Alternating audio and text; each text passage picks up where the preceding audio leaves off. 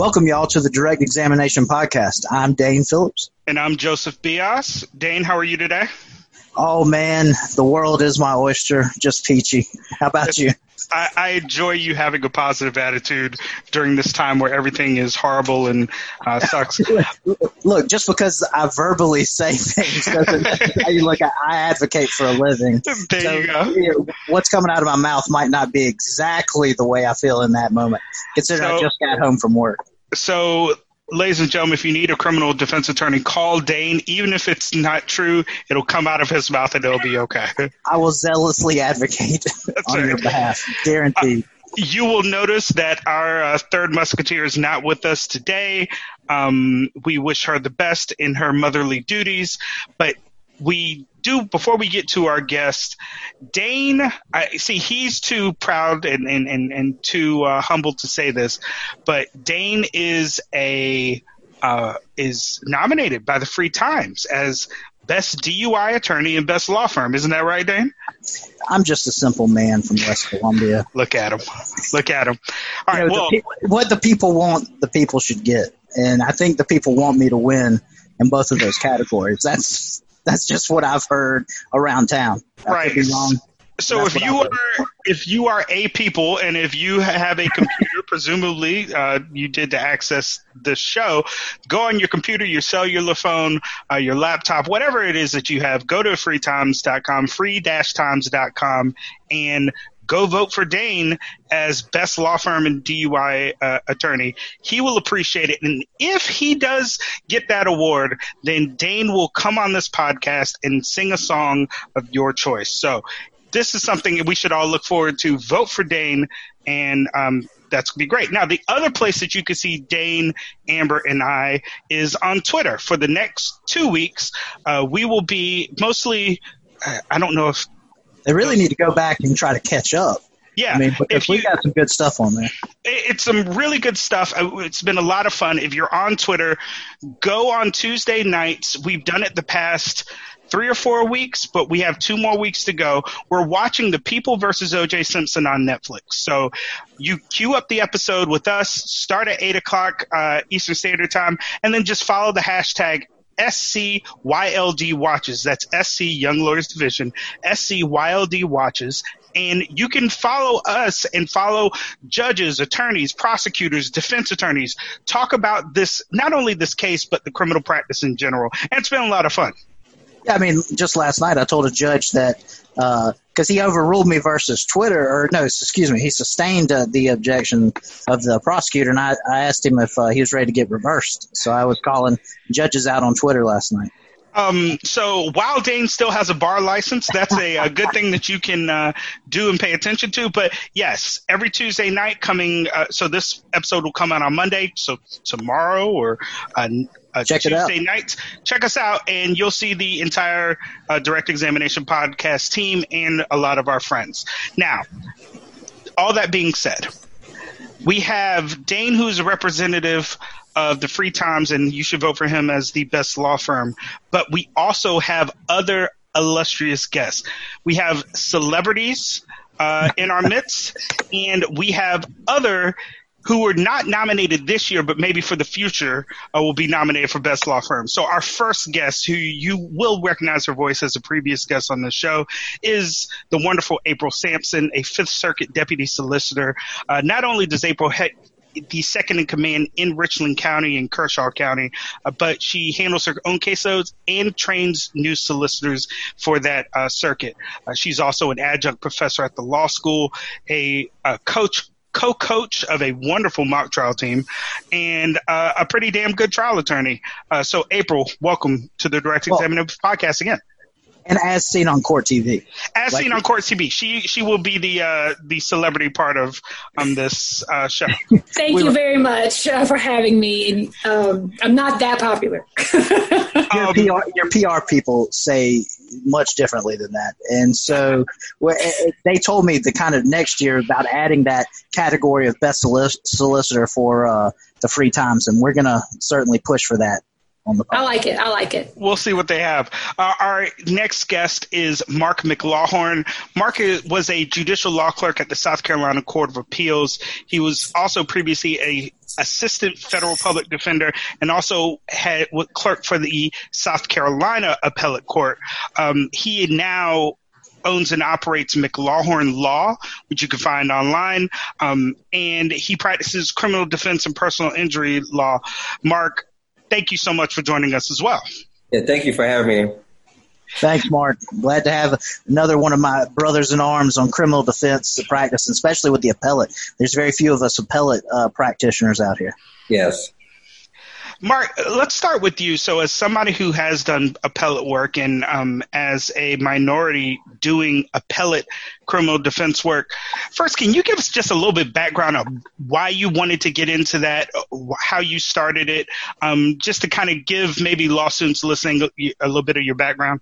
Okay, so when I was in law school, I did moot court competitions with the Black Law Students Association, and um, I went to a reception and uh, met a judge there, and I um, applied for a job, and I started my career clerking at South Court of Appeals for two years. Um, and also after that, I went to clerk at the U.S. Court of Appeals Fifth Circuit in Louisiana. And one thing about appellate law, that is really what has changed a lot um, of African Americans in society by getting decisions at the Supreme Court and the Court of Appeals overturn lower decisions that were not fair uh, to African Americans. Um, so I got interested in appellate law, do moot court competitions, also the historical of the appellate courts and the civil rights movement. Um, made me strongly interested in appellate work. April, I know you're more of a trial attorney, um, and those of you who uh, haven't heard April's first appearance can go back and listen to that. I think when you were on there with Joseph Dickey. Um. I want to talk to you both a little bit about uh, not only the the climate that's in uh, America today, and certainly in South Carolina, but your experiences as minorities in criminal uh, the criminal field. April, as an African American woman working as a prosecutor. Can you just start tell us a little bit about how that experience is uh, for you and the dynamics that you face um, in making those decisions? Well, I mean, I think it's different when you're for two reasons for me than maybe for other solicitors is because as a woman and as a black woman, you kind of look at the facts and the cases differently. Um, and so you're bringing a different perspective. You know, I may understand more why somebody would not why you might start trying drugs or why you might being in that community do what it is you do based on just simply having experienced things like that, whether it's me or my, my relatives or whatever. The difference that I see in court is that oftentimes people don't know that I'm a lawyer. You know, when they talk to me on the phone or they they see me, they assume I'm either a defendant, I'm the court reporter, um, I'm anybody but the prosecutor. Um, and so getting past that hurdle is often something that you don't really think about till you're in it. And people are like, oh, you're not what I expected. And, you know, you don't know if that means you expected me to be white or did you, you know, not expect me to be a prosecutor? I'm not always sure what they mean when they say that I'm not what they expected. And I'd like to echo that sentiment. Um, so sometimes when I go to jails, uh, when it, really when I was an assistant federal public defender, they either thought I was a mortician or I was a probation agent, um, but they never thought I was a lawyer at all. And it almost um, shocked a lot of people when they found out I was a lawyer. And I think it's worse if you're a public defender because not only then do you have to get over that you hey hey you're a black lawyer, but they don't even think you're a lawyer most of the time if you're a defender. They want to know when you're gonna graduate from law school, when you're gonna stop being an apprentice when is your six week program up? I mean, I got asked. I was a public defender before I, mean, I here. I this is this is a regular thing that Dana and I bring up about uh, the unappreciated public defenders in uh, in, uh, in, the state. My story of that is I was when I was a public defender, got a had a possession of crack case. I was a young public defender, got suppressed, case dismissed, and my client came up to me and said, "Man, you become a lawyer, you're going to be really good." And I said, man, I said, I appreciate the vote of confidence. Uh, but so, yeah, right. But I, I want to tell everybody to go back, and I want to echo uh, Joseph to listen to April's uh, when she was on the podcast before, because her and and Amber really went into a lot of the gender discrimination uh, that uh, females face in our profession. And so I, I know that's not our focus of of this podcast, but definitely go back, check out that that old podcast because they they went into some uh, some some deep rooted issues in South Carolina and of course throughout the country, and uh, it's something that you know it's it's it's just shocking. And again, you know, it's just something that it's just hard to even hear the stories that they tell in that episode. So definitely go back and check it out. April, one of the dynamics that we're seeing is um, that I was hoping that you could shed some light on, and then we'll kind of get to your perspective, Mark. So there's obviously a lot of conversation about uh, police and you know their not only their role but um, how we fund them how we value them how we uh, use them in court proceedings. As someone who regularly deals with the police and use them to make a case can you talk a little bit about your work with the police and your opinions as it comes to everything that's going on. And then, Mark, I'm going to ask you the opposite as a defense attorney. Um, how do you deal with uh, officers and play, and how is that dynamic as an African American? Well, as far as how for a prosecutor, and I don't know if people know this in South Carolina. I know y'all did criminal work, so you know it. But the police officers make the case it's not like on TV where you see like the prosecutors working with the cops to make a case. It's made usually before I get it. And so a lot of my job is figuring out, okay, what do we still need to do? Or what did what they what they did was it correct? Because and I don't mean in a way that's racially motivated. I mean sometimes they just don't do it right. I mean it may be they shouldn't have stopped someone or it could be they didn't read somebody their rights when they were supposed to. So it's not I'm not saying it's racially motivated. I'm just saying sometimes they mess up. And, you know, so our job is to try to figure out how can I fix that or do I need to dismiss it because you just can't fix it. Um, I don't think, even given the climate of what we're dealing with now, at least the cops I've dealt with, and my, let me be frank, I've dealt with cops before I became a prosecutor. My mother works for the police department in Knoxville, Tennessee. So I've dealt with cops my whole life. But I don't think any of them go in to a day and go, I think I want to shoot a black person today, whether they're black or white, or I don't think I want to just arrest a bunch of black people. I don't think that most of them go into that with that thought in their head. But I do think that all of us have prejudices. And your prejudices are based on your experiences and what you've been taught, right? So maybe you don't like blondes because a blonde rejected you one day, you know, but I think that their belief systems and why they arrest someone maybe based on their experiences. In general, you are you're arresting more black people than you are white people for various reasons, having mostly to do with economics and not having to do with race. And you know, I don't. I wish there was a quick fix, and I don't think there is. Defund, in my opinion, defunding police officers is not the right answer. If you want to redirect some of those funds to maybe better training, maybe more community outreach, um, we do a lot of things that they're advocating for in South Carolina, but people just aren't aware. Well, I should say in Richland County. For example, we already have a board when there's a shooting or anything like that or any police misconduct. We have a board that's part of the public that looks at that. That's one of the recommendations they have. Um, you know, changing some of the policies. So I don't know about defunding, but I wouldn't be hurt by directing funds to a different way. Yes, my general interaction with law enforcement um, as a defense attorney, um, to be honest with you, um, I pretty much got along with them pretty well. I've had a lot of law enforcement that worked out great deals for my clients who want wanted the clients to um, be productive citizens of society and do better. Um, and the cases where I had where I had some tension with law enforcement, um, those cases got worked out. I talked to the prosecutor, and the prosecutor saw my point point of view in that particular issue. And um, like April was saying, sometimes you may have a search issue in the case, Miranda issue. It's not like a bias in the case, but you did it wrong. And you and for the system of justice to work, you got to make sure you have those protections to ensure that those rights are protected for the defendants. But overall, um, my interactions have been pretty positive uh, with law enforcement, working out deals with my clients, at least in the magistrate court level. Again, when the state level, like the general, like the um, uh, general sessions court, the, the prosecutors have been very fair um, and able to work things out. Uh, one thing I'd like to touch on defunding the police. Um, I believe that is inartfully uh, worded. I think a lot of people want, we need police. We need order in society.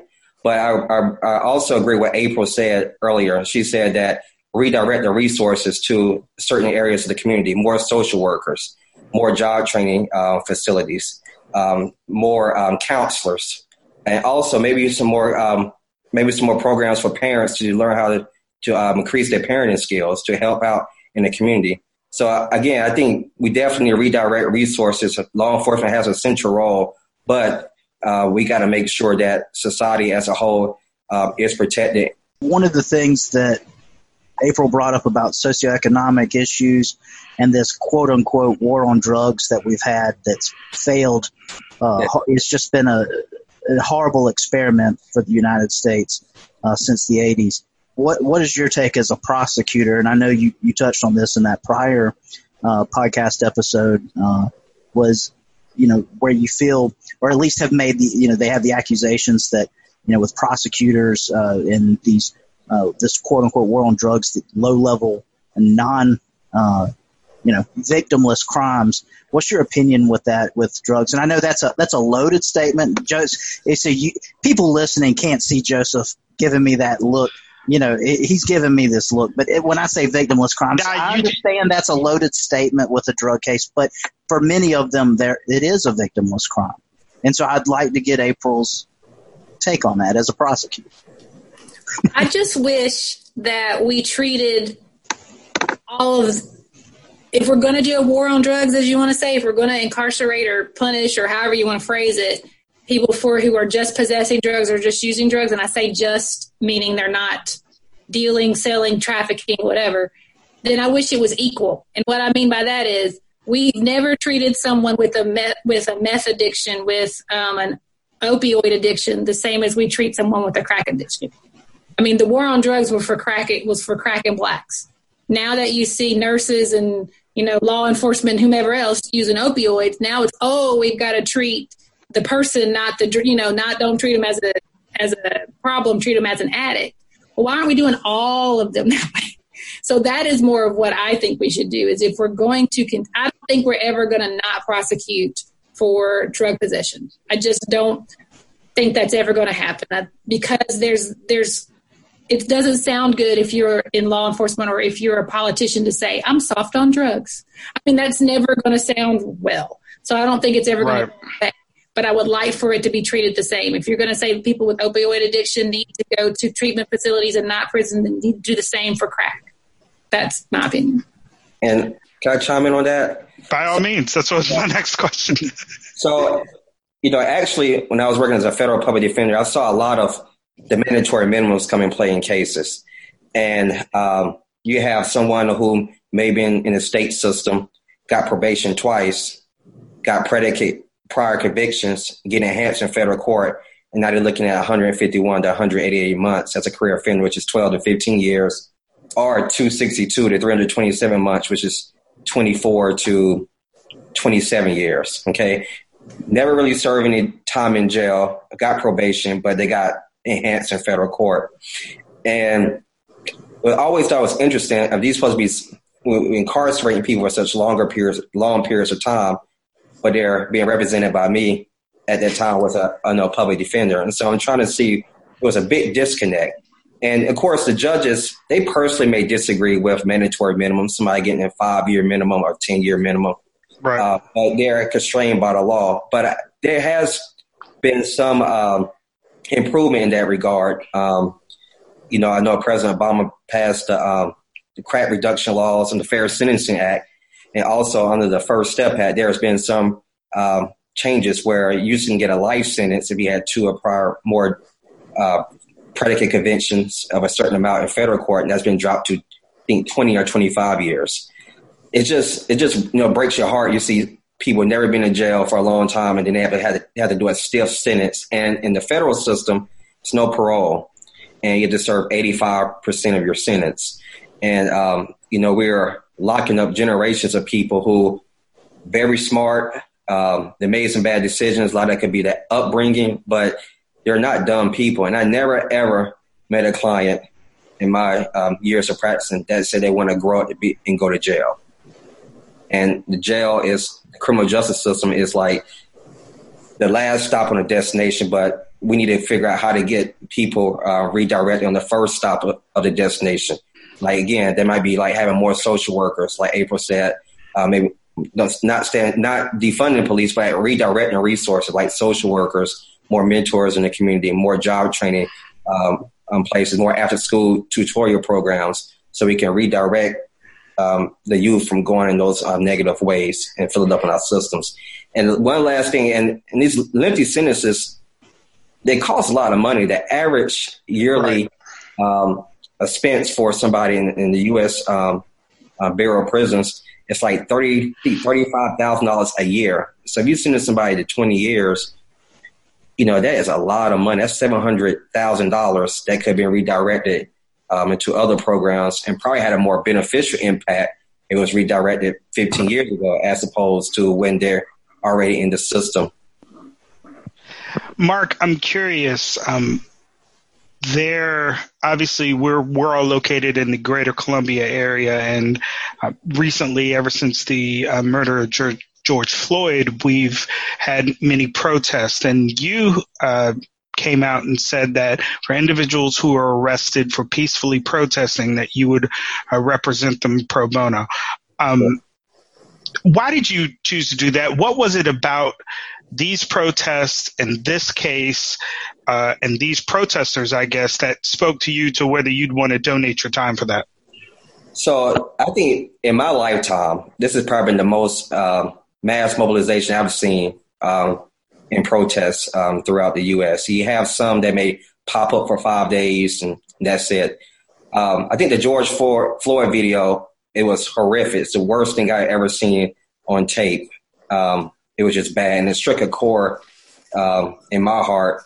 And there, and there are people out here who are protesting peacefully. They're standing up for a just, noble cause um, to stand against police brutality and oppression of people in minority neighborhoods um, who may be like they are policed heavily.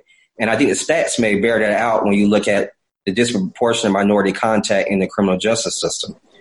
And I always believe that the right to assembly in the First Amendment is one of the most important rights um, that we have. It's in the First um, Amendment of the Constitution.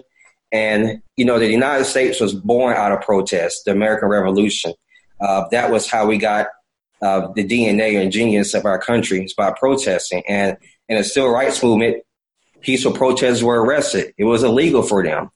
And I feel like with this noble cause that's going on, that um, lawyers do not need to be on the sideline. They need to help to advance the ball of justice and that means representing people who, who get charged by peacefully protesting.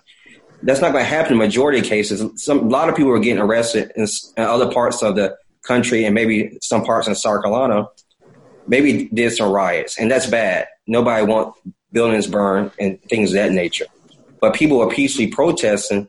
They're getting caught up in it too, and we need to ensure that their rights are protected because they're exercising the most fundamental principle that's in our Constitution right to assembly. It's the First Amendment. Now, April, you're throwing all these people in jail. Tell us why. I'm just, I'm just we can totally no, edit no, that out. We can. No, no, no. I haven't thrown any protesters. April, you personally are throwing these individuals in jail who are just trying to advance the ball for justice, like Mark said. Um, why is that? Why do you hate protesters, justice, freedom, and black people? Um, okay, let me let me ask a legit question. Yeah, nice segue. Um, one of the interesting uh, dynamics that we all have is the concept of accountability and the checks and balances. So a police officer makes an arrest, he's not the end all be all. He has to filter it through April. He has to, and then that gets filtered through a defense attorney and then a judge before some decision gets made are we doing a good job at that? Are there improvements that we can make not only in the accountability for police officers, but lawyers, judges, the legal system? Is there improvements that you would like to see when it comes to keeping everybody accountable, make sure they're doing their jobs right? April, I'll go to you. For me, I mean, I, I, hope that our office is doing a good job. It seems like we are doing as best we can to be accountable once we get cases and looking at them. And we're actually looking at at our office and trying to figure out is there more we can do because of course we most of the op- people in our office are white And so, you, you know, do we need to have some sort of discussion about how are you evaluating cases? Are you looking at that? Um, and as far as the the way defense attorneys like Dane and Mark be bothering me, I'm pretty sure that they are doing their job. And I don't. I'm just kidding. They're not bothering me. They're doing exactly what they're supposed to be doing. And so I think that is a, a very good layer of protection for the defendants. Where I think we could have some changes is, of course, maybe you could have more training with officers. Their job is so hard, though. We are always all backseat quarterbacking those guys. I mean, and women, they're having to make split second decisions in terms of do I pull a gun? Do I pull somebody over? Do I chase them? Do I not chase them? And they have to make those literally in seconds. And then we as a, the public look back and go, oh, well, you shouldn't have done that or you should have done something different. And so, you know, that their job is hard. So, I, mean, I know that there needs probably to be some more training there, but I would wish that, I'm with Mark on this, there was more that we could do on the front end. I'd rather be unemployed and have no crime than to continue to have as much as we have. I'm working somewhere else. I mean, I wouldn't be really right. You wouldn't do that. You, I but got, not be I a prosecutor. You, I got what you were trying to. You say. got what I was throwing out there. Right. So, Mark, I mean, what about you? Yeah. Um, I think law enforcement need more training. I believe on the Criminal Justice Academy, it's only 12 weeks uh, of training that they required in South Carolina. Law enforcement and police outside the military are, are the only jobs that I that I can think of that somebody can lawfully kill someone. I mean, think about that. You're going three months. I mean, it's just too short. And I believe that's one thing that can be easily fixed is just extending the training period. Uh, the Criminal Justice Academy in South Carolina is only 12 weeks. Um, I think it can at least be six weeks, six no six months or nine months. Um, again, law enforcement are the only people that I know that can legally kill someone. Um, based on their job and their role. And I think that, you know, we need more training to ensure that when we put officers on the street, that they're thinking about the, they think about the situation, um, think, know that it's somebody's life that they have in their hand. If, if if I'm understanding you correctly, if we were to increase, and you know, I've seen this online. This isn't my thought, but yeah. you know, cops don't go to law school. They they have a very abridged um, you know training, uh, like Mark said, for 12 weeks, and then you're let out into the world. And oh, I think there's a, a balance there. Either we need to expect more and then probably pay cops more, yeah. or we need to you know make sure that the training that they have is sufficient to properly prepare them for what could come up. And you know, I I have my opinion on police officers as well, both good and bad. But at the very least, you got to equip them to do your job, do their job. And let me say let me say something really quick. I know we keep saying this twelve weeks. They're not. It's kind of like lawyers. You don't just give them twelve weeks and go see ya and just drop them right. off the cliff. I mean, when they get their 12 weeks, they then go and uh, most of the time they are with another officer. It's kind of like when you graduate from school, there's still other things they have to do before they're just let out, you know, to run amok with a gun. But having said that, when you look at some of the police brutality we're talking about, these aren't untrained people. These aren't officers who are just new to the job. Right. So it, it's not just that you need to lengthen their training. I don't, maybe the type of training that they need to get. You know, I'm not, I'm not, I'm not down, I'm not doubting that. Maybe there's a way to give them some more real life experiences because when you think about what we see as police brutality, most of those again are spur of the moment. What do I do in this situation? And so it, you know, it's not that they were trained to to do that. It's using their own what they have, their own experiences, their own training, and then reacting. And so I don't, I don't know that there's a way to to train for that better other than have life experiences, but maybe there is a better way. But I, I think that there we could do training, but also like Mark was saying with social workers, something different that we could do with the community so that the police aren't always seeing us as a threat, but that we as black people aren't always seeing the police as a threat because that's part of the problem as well. So, some of the things that I've kind of been thinking about this myself that you know, without doing the qualifying statement of, you know, about how you know, they're absolutely, I mean, it's without question that there's great uh, police officers, lawyers, judges, and, and there's, but focusing on the systemic problems, the two things I think that needs to change absolutely is the officers who receive complaints. Are they thoroughly vetted after that point? Are those complaints taken as seriously as they should? Are is someone truly looking in and, and conducting an independent investigation into these complaints? Because as we've seen with a lot of this police brutality is there's a pattern, there's a conduct, a pattern of conduct by this by these officers where this is not the first time.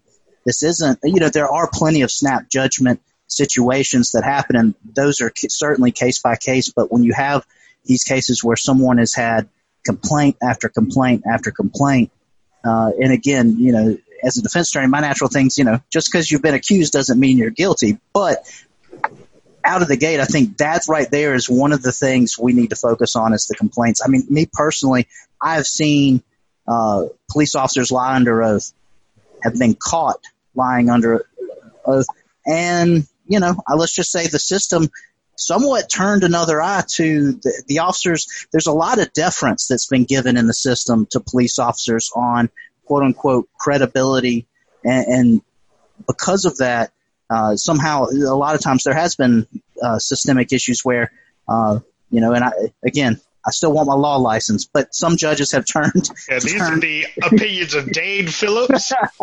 Uh, Is alone. You can right. you can go find him at SC Crib Lawyer and I would just like for any police officer to listen know I love all y'all. Don't come by my house. I, hey, y'all ever want some lemonade and some cold water? Come on by. It'd be a great time. Well, uh, I'm not a scared person, so I'm going to just say what I feel. So, what I so what I'm saying is the complaints and taking more serious about the testimony of law enforcement officers in our courts. I think it's w- way too much latitude with the testimony that's given with law enforcement officers, and part of that's accountability on from the prosecutor standpoint too. No, and, and April understands and, and certainly agrees. Uh, I think from a lawyer's perspective there is a rampant ineffective assistance of counsel on the criminal defense side. I hate to say it as a criminal defense attorney, but I've seen it too often where we got to raise the bar. We got to hold ourselves to a higher standard as criminal defense attorneys of providing effective representation. You know, and I, I just, I know a standard that I feel like a lot of us should be holding ourselves to, uh, you know, and Mark's the perfect example of a zealous advocate. And if we, I just feel that we need to raise the standard of public defense or criminal defense in South Carolina, and so that's that's my little rant. At least for for what you're saying, Dan, in terms of holding law enforcement, I think the pendulum though is starting to swing. Like it used to be. I was a public defender from '99 to 2006, in and out, and back, especially then, if an officer said it happened, it happened. Like there was nobody really believe didn't believe your client, didn't believe anything different. But now when I'm in court, I got to prove not only that the officers what he said is true. I got to prove they want DNA, they want all this other stuff, even if the officer said that's what happened. So I, I agree with you to some extent that that they do, but I, I think that the pendulum, especially with the things that are going on, is starting to swing more of where officers aren't just believed simply because they're officers, which I think is not a bad thing. I think it makes the system more fair for everybody if we treat everybody equally. It's a great thing. The two greatest things is a cell phone uh, recording and a net and a Netflix documentary. Between cell phone recordings and Netflix documentaries, thank God, because now I feel like people we do have an people are listening. They ha, they are you know before you would have that head turn of I don't want to hear it, and I think the tide is turning. But we we as I mean while we're having this podcast, there's still a long way to go. I wish there was a database for what you're talking about. We've talked about it at not necessarily in my office, but just in general. You know, there's no database really that keeps up with police complaints or um, times they've been in trouble with court. There's no, it's not an open, like to get a, a law enforcement, a law enforcement officer's record, I have to go through, even as a prosecutor, I can't just go get their jacket. I have to mm. go hurdles myself. And, there's no national or, or, even state database Or you could just go on Black Twitter and Google the officer's name, and Perhaps. you'll get the whole background. Whether I want it or not, I'll get things I don't want, maybe. I got I need a I new, mean, really I got a new follow now. So uh, go ahead, Mark. I'm sorry. I think USA Today might have a might have a database. I thought I think I saw an article about that maybe several weeks ago. So That who does? USA Today, I think they have a database of police complaints across the country. Um, But my understanding is that's only if if the officers where they work voluntarily put that in there. I believe so. Yes. and, and realistically, a lot of prosecutors around the state fight. They do not want to turn over uh, that. Inf- you know, they don't want to turn over those uh, disciplinary records and complaints Right. because that's in my supplemental motion discovery, and we end up having to go to a hearing and fight over it. And I and I've had judges go, you know, do you really think you should have all that? And I had to tell a judge just the other week that I said, and because he gave that, do you think you should be able to get my information about? And I said, look, I don't care about your medical records. I don't care about your uh, personnel records. What I would care about is if your testimony led to somebody getting a mandatory minimum of 25 years in life, because for my client it did for a trafficking case, then yes, if there's something bared to your credibility, then I need to see it. Bottom line.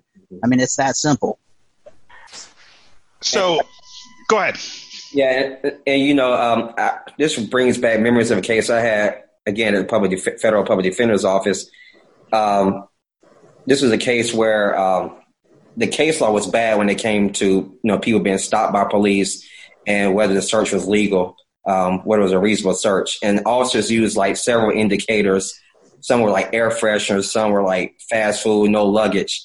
And um, I had a case where the judge said that the search was illegal and threw out the case completely, the drugs and guns. And so, but I say that to say because I remember back in 2010, there was another case that was in the state court system, and they came out the opposite direction. But you see the pendulum is starting to shift um, to basically say, hey, let's look at this stuff from a common sense standpoint. Um, officers, their testimony is important, but it's just like any other testimony in the case. They're just another witness. And so I, I think you're starting to see judges um, looking at that more when they come to suppression issues as well. And um, the Fourth Circuit recently had a decision, um, I think it was called the State of, I think it was Wayne Jones, that dealt with qualified immunity. Judge Floyd authored that opinion, and it was a very seismic shift um, in what the court said. They, they mentioned George Floyd um, in the opinion, um, and I think, and then, then it was just eye opening that the Fourth Circuit um, was such strong language, um, basically saying that qualified immunity should not apply in this case. And I think the facts of that case were five police officers shot a homeless man 22 times. And, um, but I think you're starting to see a, a, a, um, a seismic shift in the judiciary on these type of cases and also criminal defendants' rights generally. So, guys, as we uh, wrap up, I do have a question. So, obviously, we have a lot of law students and um, uh, young lawyers who listen to the podcast, and they aspire to be what you two are one day. As as black attorneys, as criminal uh, people who work in criminal defense, uh, in criminal prosecution, uh, some of you keep people, innocent people, out of jail. Some of you put innocent people in jail. Uh, I'm, I'm just, I- I'm curious. What advice would you give to uh, young black uh, attorneys who want to do what you do, want to make a difference in this particular field? I'll start with you, Mark, and then go to April. I think the number one thing is build connections and relationships. Um, I think that, and I look at a lot of my job opportunities uh, getting into the um, legal world were built on connections, uh, meeting people, going to receptions, uh, going to uh, different law school events, um, and developing relationships with your professor. Um, those can carry a long ways because these are individuals who have been out uh, working for a while in the legal profession and made substantial connections um, across the country and even some cases around the world. Um, so I think building connections, um, don't be shy. Ask people, how'd you get to where you at? Um, ask about volunteering if they're, if they're not paying, but just put yourself out there. And I think that's a big thing that um, a lot of African American law students need to probably um, do to kind of get get where they need to get to because uh, generally we come from you know, backgrounds where we might not have those connections, and I believe that's very important. Just uh, meeting people and networking. April, what about you? Um, I would say a make sure you have a thick skin, um, because you're gonna get rejections, whether it's a professor who doesn't like you, whether it's a judge that doesn't like you, whether it's a colleague who thinks you only got there because of affirmative action. All of that will happen if you're a black law student or black lawyer. All of that. And, and April, not to you know interrupt you, but sometimes you're coming out of a clerkship and you apply for a uh, job at the solicitor's office and they don't hire you. So sometimes that happens. That wasn't me. Like remember that, Joseph. Just remember I wasn't in at that point, so don't be looking over here. Um, but but I mean, you have to get used to all of that. And, you know, I think we as, especially black people, we think we have to be better than everybody else and be perfect. And I think that gives you a huge, can give you a huge chip or feel like there's a weight and it's hard to get past that weight. Just be yourself. Just be the best you, whatever color, creed, race, you know, sex, whatever. Do that. Figure out what it is you like to do about the law and do that. Um, I love trial work. I did civil and family for a while and hated every second of it. Didn't like fighting over money, didn't like fighting over divorces. Figured out I liked criminal and I like trial work. So I, I would say try to do what Mark says, try as many areas as you can as a law clerk and then figure out what it is you like to do and do that. And don't what? Don't talk to Dane. I'm just oh, yeah. call call me so we can give April a hard time. yeah, I like that. That I'll go with. Guys, thank you so much for uh, spending some time with us this evening. So, if April, you work for the government and work for the people, so you aren't out there on uh, social media. But if you want to, I know uh, Mark and Mark McLawhorn Legal is on Twitter at McLawhorn Legal. Um, Facebook, I'm assuming as well, Mark. Facebook McLawhorn Legal and Instagram McLawhorn Legal. There what's you your What's your website URL, Mark? McLawhornLegal.com. It's spelled M C L A W H O R N L E G A L. So, media platforms and website. Go ahead, follow them, uh, and then of course you can follow us. Amber is at Res Judicata. Dane is at SC Criminal Lawyer, and I'm at Joseph P. Bias. And again, if you're on Twitter next Tuesday, follow us uh, as we talk through this OJ case, um, and it's been a lot of fun. Guys, thank you so much for uh, taking some time for us, and uh, we'll see everybody next week on the Direct Examination Podcast. Thanks for having me. Well, thanks. Thanks, right. April. Thanks, Mark. Thanks, everybody.